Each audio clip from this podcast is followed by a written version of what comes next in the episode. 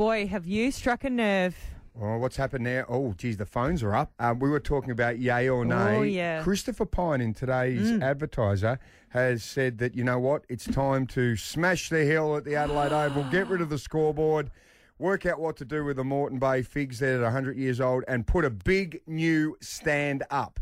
And I said to Oh you, Erin, I heard about five or six years ago a feasibility study was done. Plans were drawn up because uh, apparently the police not big fans of the hill because it's hard to police it, but also because if you go from putting a big stand up, you go from 53,000 to 60,000, which makes the ground more able to host bigger events. The iconic scoreboard, the Yep. beautiful picture Yep. of the scoreboard with the cathedral in I the love it. background. Gone. Yep, yep, gone. Put out in put out in the parklands or put somewhere else so that uh, people can see it. God. Right. I heard this was going to happen at some point, and now five, six years later, it's being raised. Well, we've put a poll out for people. How do you feel about Wow. this? And people are upset. Yeah, Sue from North Haven. What do you reckon? Good morning and bring on summer, guys. Oh, Um, Sue, yep.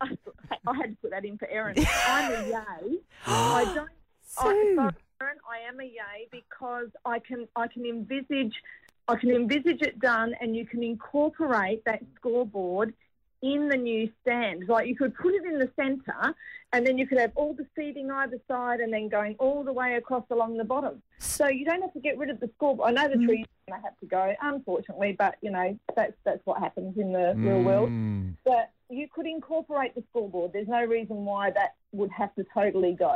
It can be included. Sue, I would love the scoreboard to stay, but I don't think that's a possibility. You think it's going to go? Well, I, I think because to build that stand, which would essentially be a Mm. mirror image of the other end of the ground, the riverside, that'd be about Mm-hmm. another six and a half thousand. Um, the, the stay, the the scoreboard would be in the way, no doubt. So, Oh. what I think they would do if this did happen would be to reconstruct it and put it somewhere else in the ground or outside the ground, so that you can still have, you know, that little nod towards tradition. Mm.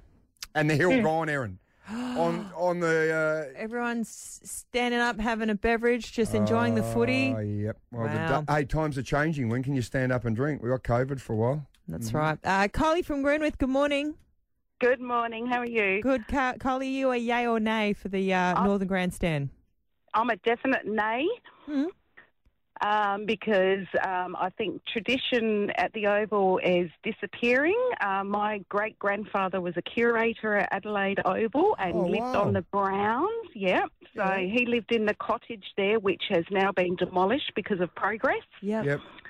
Um, so I think we need to keep some sort of tradition and keep the hill. I agree. Mm. Kylie, Kylie? I love the tradition. Don't Mm. get me wrong. I love it. I just get the feeling that there's going to be some push at some stage.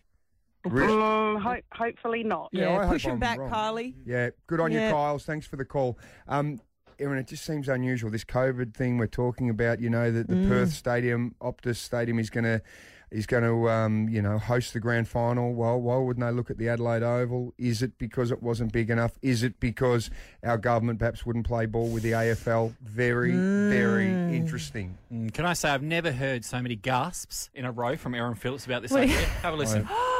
Not yet, though.